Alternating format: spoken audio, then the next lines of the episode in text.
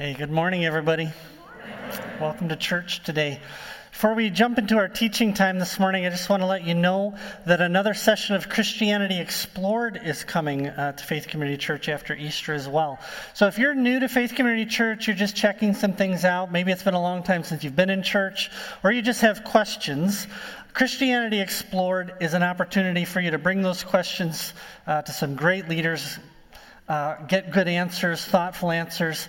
And uh, that's beginning on April 20th. It's a seven week course all about who Jesus is, what he's done, and why it matters. I also want to encourage you if you're here this morning and you have friends or family members uh, that are kind of wrestling with faith, trying to think things through, if you have the opportunity to go with them, go with your friend to Christianity Explored. Okay? So, my wife Darcy sat with a friend through the last session of Christianity Explored uh, and had a really, really great experience. And because, you know, they're already friends, they get to have all the follow up conversations and what about this and what about that uh, that comes with it.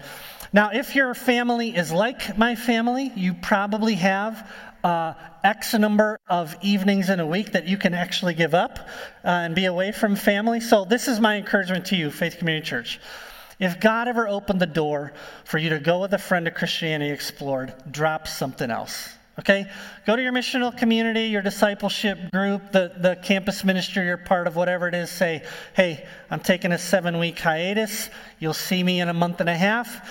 And uh, even if you're a leader, okay, just let them know uh, God has opened a door for me to go with a friend, and they will not have a problem with that. Everybody? Is, is it okay? And if they do have a friend, you tell Tim Porter, and he will take care of it, okay? Christianity Explored has led. Uh, Tim's one of the facilitators of that, by the way, and that's how I that's how I can guarantee you, if you have a friend join you or or go on their own, or if you go, uh, you're going to be respected and you're going to get some really thoughtful answers to your questions. Okay. All right, well, we're continuing our teaching series, He is Greater, this morning, which is a walk through the New Testament book of Hebrews. And again, Hebrews was written to first century Jewish Christians who are wrestling with the cost of following Jesus, or I should say the mounting cost of following Jesus. And they're asking, is this really worth it? Wouldn't it be better to go back to something that we knew?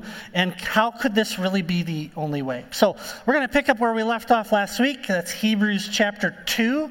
If you are brand new to the Bible or you need to borrow a Bible from one of the chairs in front of you, we'll be on page 1002. We've already made it to the second page of Hebrews. So, page 1002, if you would turn there with me. And uh, while you're looking for that, uh, just so just a reminder of kind of where we're at in this letter and what's going on. In chapter 1, the author of Hebrews was lifting up before us the glory of the divine Son of God. And this is really important for you to keep in mind in what we're going to study today. The eternal Creator God who made you and knows you and has a right to your trust has become one of us. That's what we're going to be reading about today. Scripture attributes to Jesus personal, eternal preexistence, divine sonship. He's the creator, He's the sustainer of all things. He's the one that's acquired salvation for us. He's the king of the church. He's, he has dominion over the whole world. He will judge the living and the dead. He's worshiped. Uh, he shares in God's glory. There are several times in Scripture that, that it addresses Jesus by the name of God. And so this is not a marginal doctrine taught in just a few proof texts here and there throughout the Bible. This was not invented in the late second or third century.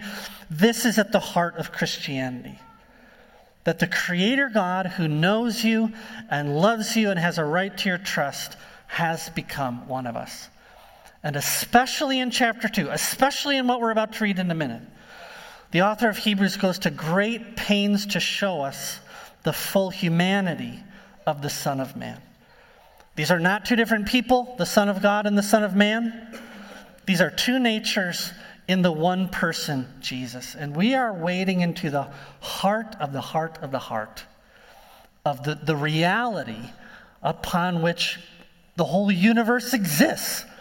That God has become one of us. I was talking with a friend between services today, and Hebrews is just hard to make practical because we're talking about stuff that is just like, okay?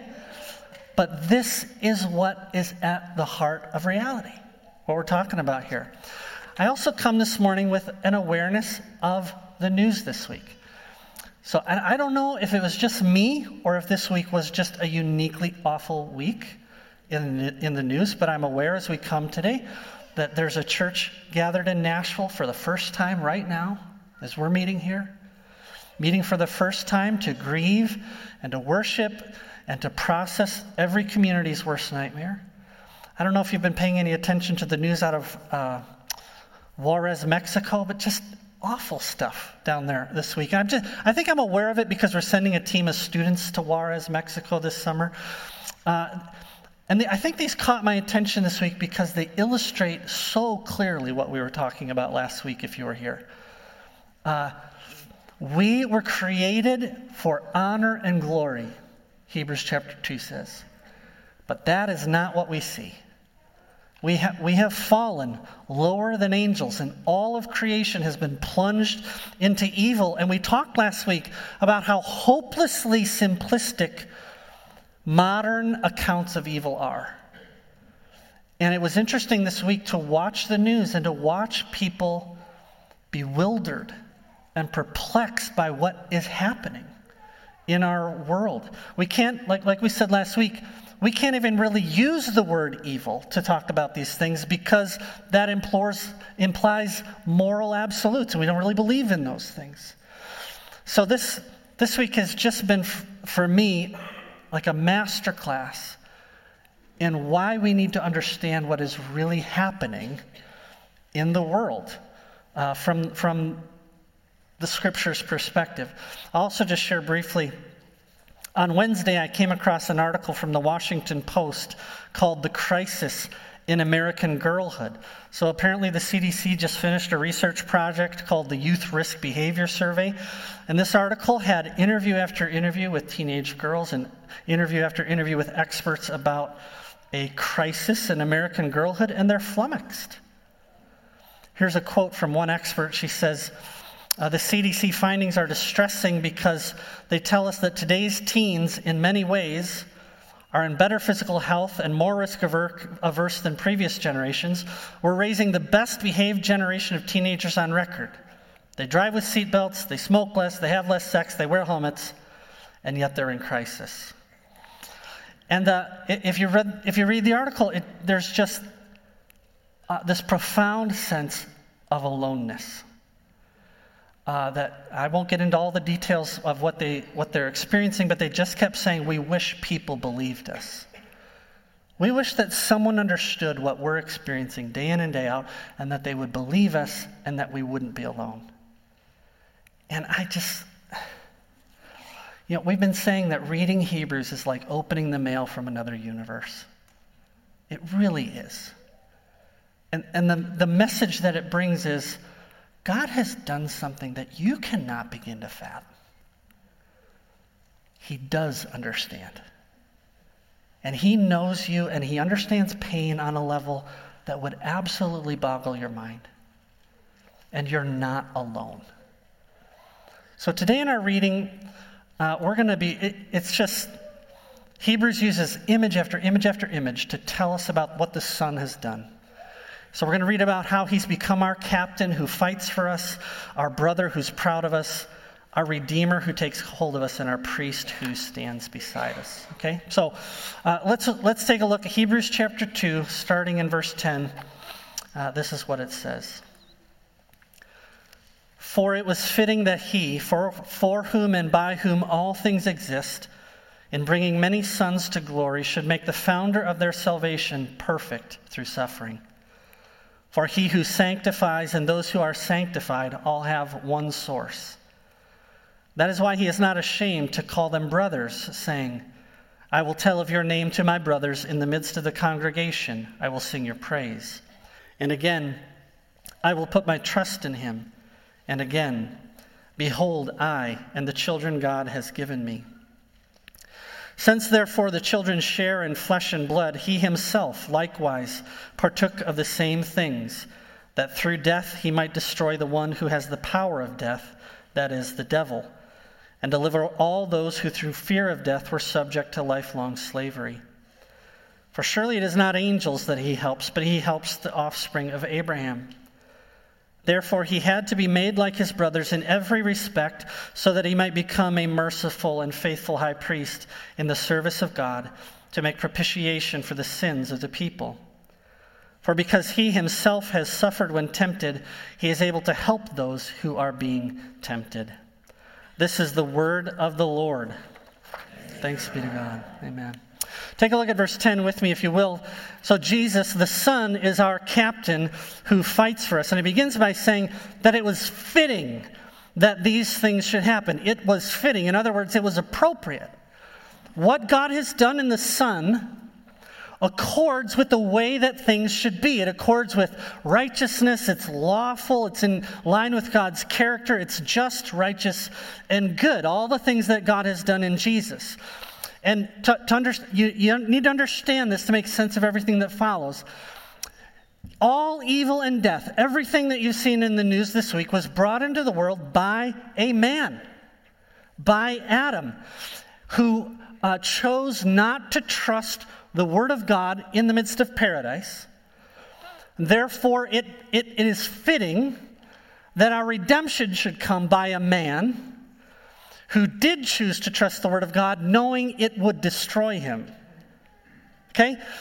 All evil and death were brought on into the world by a man, Adam, who failed to trust the word of God in the midst of paradise.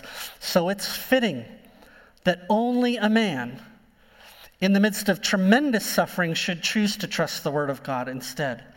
It was fitting that he, for whom and by whom all things exist, in bringing many, it says sons, but sons and daughters would be uh, a better translation. In bringing many sons and daughters to glory, should make the founder of their salvation perfect by suffering. That it says founder there, but if you have a, if you ever look at a number of different translations, this is one of those places where it translates the word like six different ways. And that's, there's a good sign that we're reading, a, uh, you know, there's a Greek word here that doesn't have a great English equivalent. So some translations will say, you know, leader, source, pioneer, champion, author. I mean, the Greek word is archegos, okay? Archegos, literally the arch leader of salvation. And, the, and one of the best, uh, I, I'll say, the word that resonated most with me is that Jesus is the captain of our salvation. Jesus is the captain who has led the way. He's broken through. And archegos is, is the, the, you know, the general on the battlefield that has his part of the battle in order, but he looks over and he sees you. And you are in full flight from the enemy. They're nipping at your heels. You're in retreat and you're about to die. And he leaves his part of the battle and he dives into the fray on your behalf. He puts himself between the enemy and yourself, and whatever happens, happens. But he jumps into the battle to save you. That's the picture that we're given here.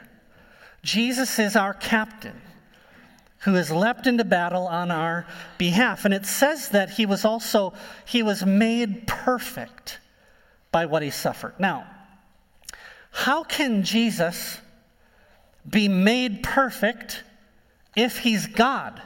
Anybody ever wonder this? How can Jesus become anything if he is God? One of the f- fundamental attributes of God is that he doesn't change. Okay? God doesn't change and he cannot change, and Jesus, the divine Son, shares in those attributes. Hebrews 13 8, same letter, says Jesus Christ is the same yesterday, today, and forever. So what's all the becoming business? How did, why does, how does suffering make Jesus perfect if he's God? Well, it isn't talking about a moral or a character deficiency in the Son that was improved by his suffering. This goes back to his fitness to be the captain of our salvation. So let's, let's do a thought experiment, okay? Let's pretend that there's an Old Testament priest named Bob who theoretically, you know, it's just that we're just doing an experiment. Theoretically, he is morally and spiritually perfect, okay? Well, even though he's morally and spiritually perfect, Bob cannot do what Bob needs to do until he actually puts on the robes of the priest. Okay? So, sitting around his house, playing with his kids in his hoodie and his sweatpants, doesn't change Bob's essential nature, right? He's still perfect Bob. But he dare not go to work that way. Does that make sense? Bob isn't perfect for the thing for offering sacrifice until he goes through a certain consecration process and then he's fit to offer sacrifice on, on behalf of people. It's the same way with the Son.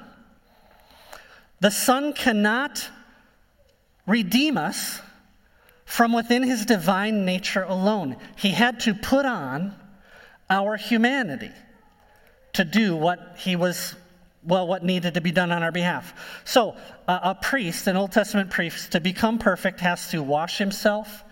He has to oil his hair and his beard. He has to put on certain undergarments. Then he puts on the robe, and now he's perfect. And he, he can go to work. Well, in the same way, the Son put on a nature just like ours.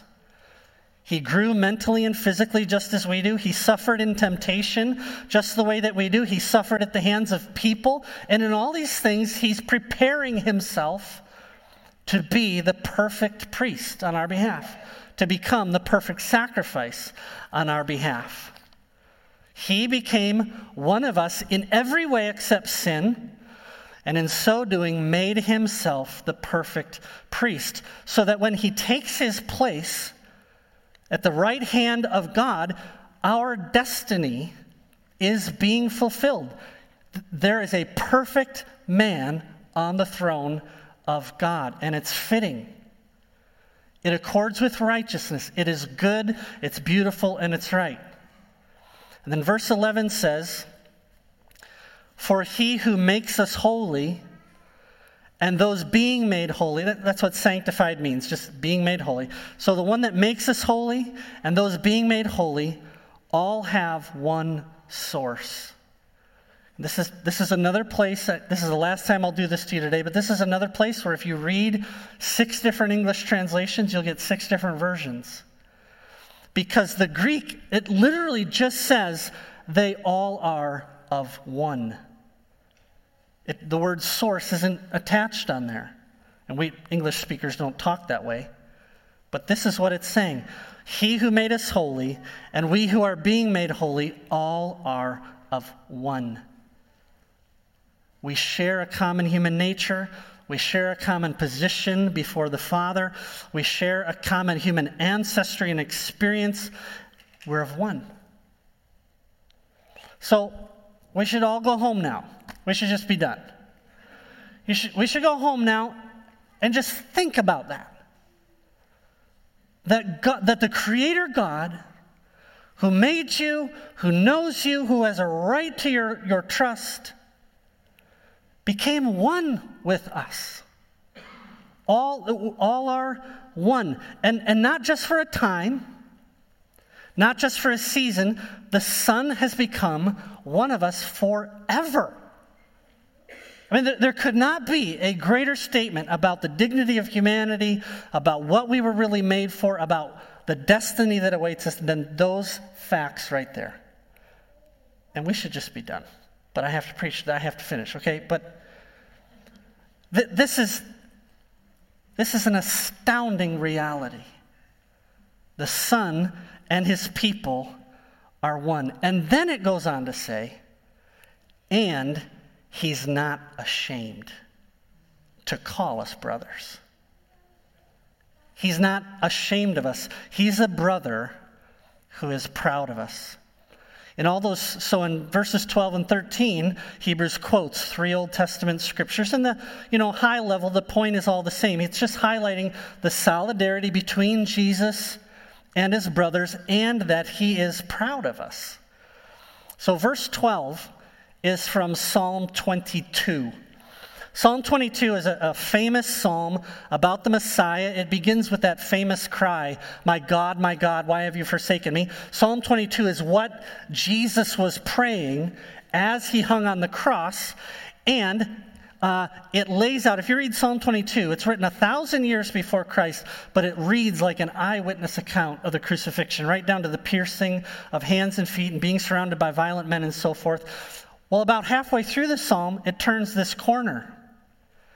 And it begins to look out beyond the cross to when the Messiah, beyond death, will gather brothers and sisters from all the nations of the world. And it says they'll sing together. It says the Messiah is beyond death, will gather together brothers and sisters, and here's how you'll know that the cross has been effective they'll sing. So, our worship is evidence that the cross has done what it was supposed to do, and that darkness is doomed. Okay, so I imagine churches in Nashville this morning and in Juarez, Mexico, gathered around Christ in the presence of angels. Okay, we talked about that last week, lifting their voices in praise and lament, and by their very existence, they declare that Jesus has won and that he's going to continue winning. Verse 13 makes a similar point. So Jesus is the one, even in the midst of death, who looks and says, I will trust God. Adam did not. I am going to do it. And then he says, Behold, I and the children that God has given me. So, everywhere in the New Testament, it's clear that Jesus' death on the cross was not just for himself, but it was for us. Okay, he's taken all of our sin and put it to death. We get all of his righteousness, and we're united with Jesus in some real way in the Holy Spirit, so that throughout the New Testament it says that we are present tense, seated with Christ in the heavenly places. So here you see Jesus in Hebrews chapter 2 saying, I'll trust God where they couldn't, and then I'm going to bring them with me. Behold, look, I am the children that God has given me. It's like He's presenting us with Himself to the Father, and He's not ashamed of you. He's not ashamed of you. Now, don't raise your hand, but who has problems here today? Does anyone else have problems? Is anyone else a little embarrassed by the church? Or a lot embarrassed by the church? Is there anyone else who, you know, when you, when you think about the way that God looks at you, think he's, he has to be a little embarrassed? And here we read that the Son is not ashamed to call you brother. Why? Because your very existence is evidence of his own victory over death and darkness. Has God given you new life in Jesus? Is there a point in your life where you uh, trusted in the cross of Jesus for forgiveness? Were you transferred from the kingdom of darkness into the kingdom of light? Have you been baptized in his name? Are you learning to walk in fellowship with the Holy Spirit and with his church? Do you think that that's nothing? Wherever you're at in the process, okay? Do you think that's nothing? Because Jesus brings you to the Father and says, Look what I'm doing. Look what I can do and what I have done. Jesus is not ashamed to call you sister. He's not ashamed to call you brother. He bled and died for you, and you, your existence, the existence of congregations like this, are an evidence of his victory over death. So he is our captain who leapt into the fray to save us. He's our brother that brings us along and is not ashamed of us.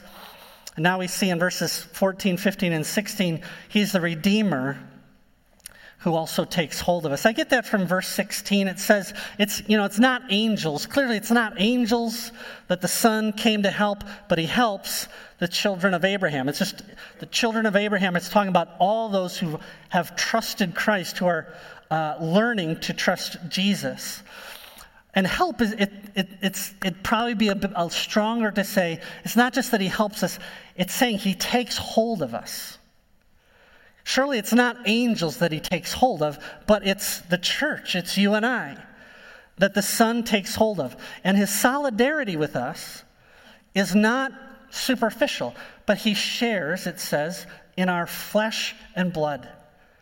So he's chosen to identify with us so completely That He knows about our weakness, He knows about pain, He knows about hunger. He's been sick, He's been lonely, He knows sorrow.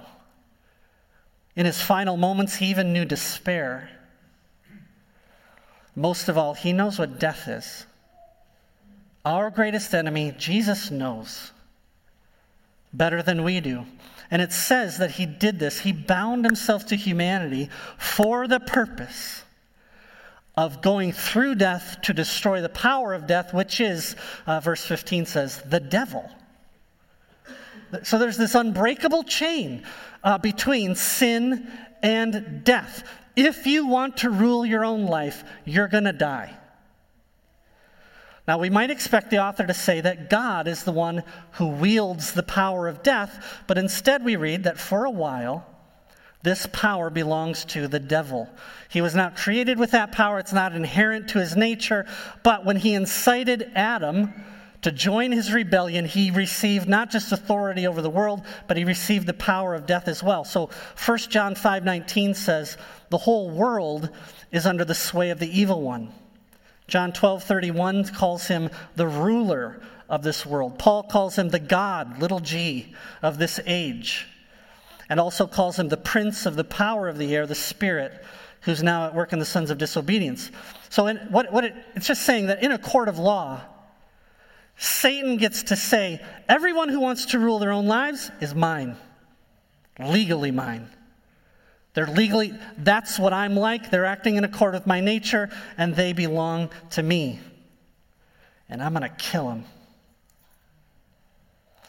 Now, verse 15, and verse, I think it's verse 16 goes on to say that this fear of death is paralyzing to humanity. It, it's a fear of being given over to we don't know what that enslaves us. And verse 15 says, that Jesus entered that for the purpose of setting us free. This is one of the few places, you'll almost never hear me say this ever again, okay, so you should write this down. This is one of the few places where the church agrees with Sigmund Freud. Sigmund Freud taught that people are deeply disturbed by death, deeply distorted by death, and deeply affected by the fear of death. He taught, on the one hand, you know, we have a death wish because of our shame and guilt, we just want it to end. And on the other hand, we're terribly afraid of it. So we repress it.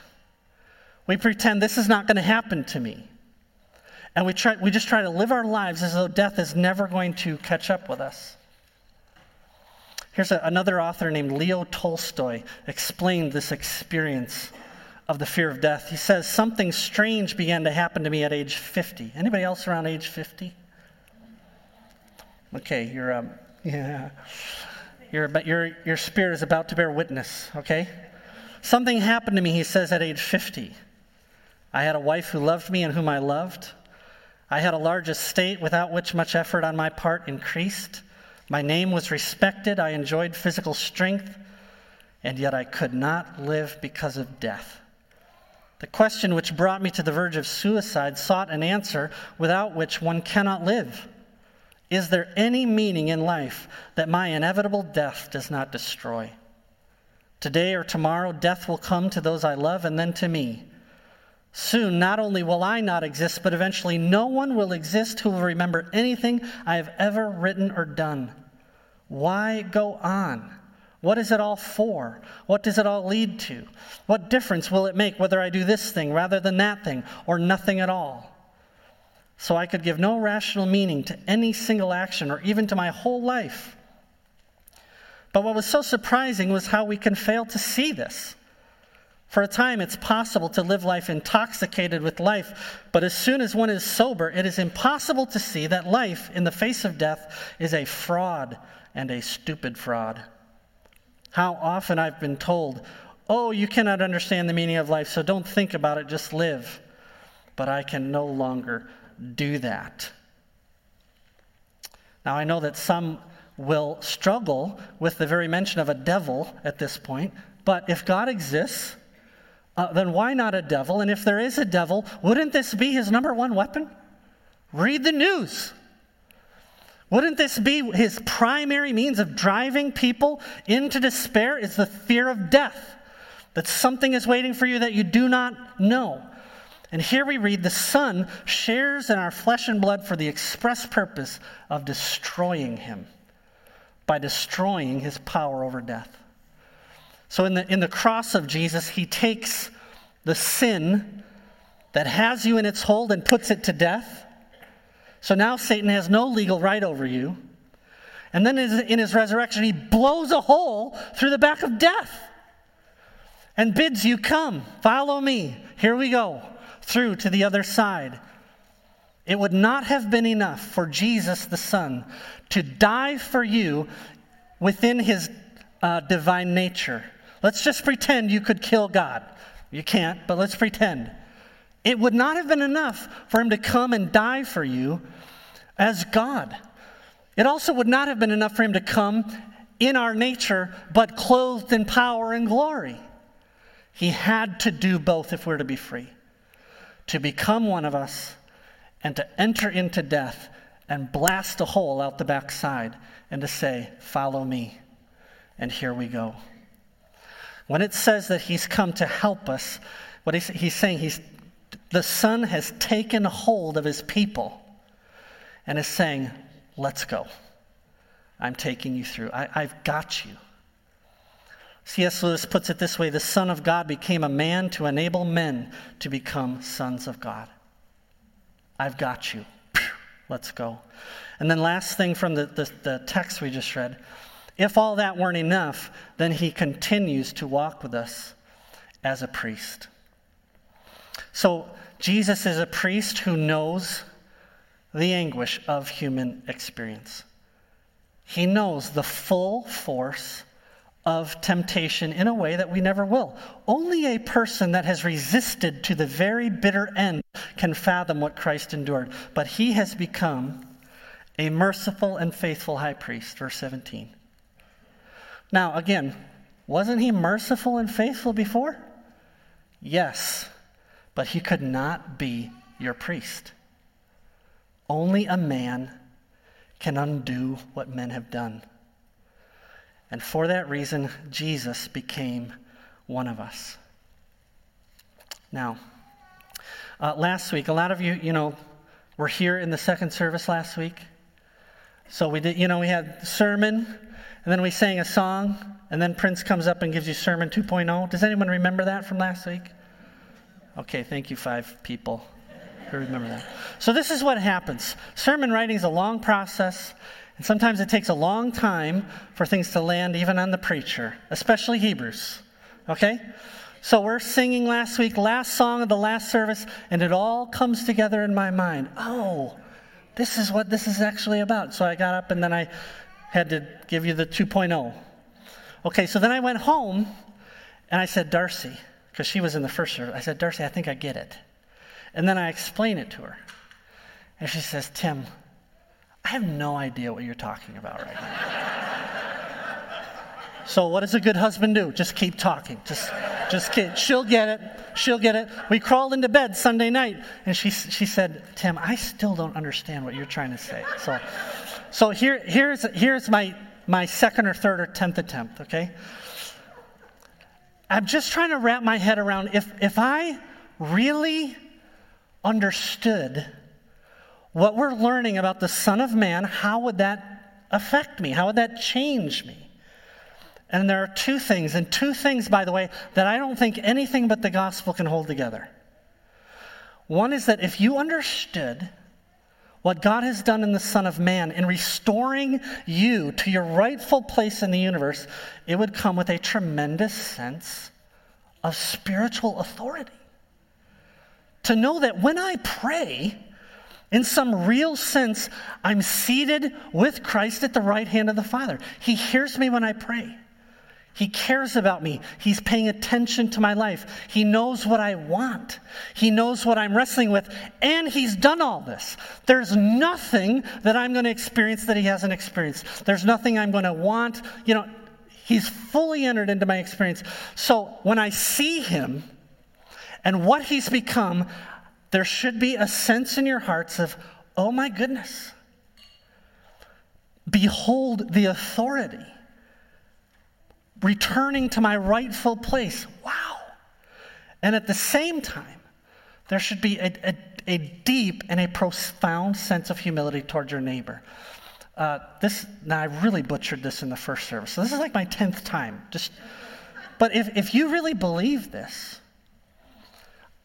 I don't think that there's anything your neighbor will experience or could experience or desire or participate in that you could not also empathize with. Okay, the, the way that your neighbor goes about it may strike you as very strange. The things people are doing around you may strike you as very strange. Say, Boy, I've never wanted to do that. I've never wanted to participate in that. I've never had a desire like that. I don't understand this. But the root issues are always the same. You absolutely know what it is to want something and know that it would offend God. Absolutely, you do. You absolutely know what it is to be driven along by desires. You have to. And so, for, for a person who sees what the Son has done, and becoming one of us, I don't know how you look at your neighbor and say, Boy, you are weird. What is wrong with you? But to look at your neighbor and say, There is, there is nothing you experience that I have not experienced. And I know what it is to want these things, to feel these things. And I know the one who entered into my experience to save me. So, those two things, just this tremendous sense of walking in what God has called me to be, and at the same time to see my neighbor and say, I know, I know exactly what you're feeling. I don't, I don't think anything but the gospel holds those two things together. If you leave today, you go home, you say, I have no idea what Prince was talking about today. You're in, you're in great company. You are in great company. Call my wife. She'd love to talk with you about it, right? Let me, uh, let me pray for us, though, as, as we prepare to leave today. Our Father in heaven, I need you to teach now what, uh, what I wouldn't know how. I ask that you would help us to see the Son, to help us see what He's become and what you're making us to be. God, would you give to us, to Faith Community Church, a profound sense of our place in the universe? that our worship, our existence, our love, our communion with you, our fellowship with each other is supernatural.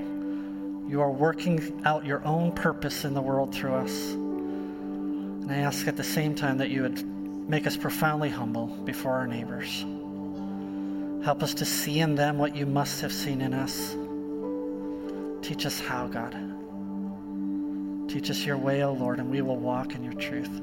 This morning we join our voices with tens of thousands and hundreds of thousands of people in pleading with you for Nashville and its churches, asking that you would fill its pastors and its people with great wisdom,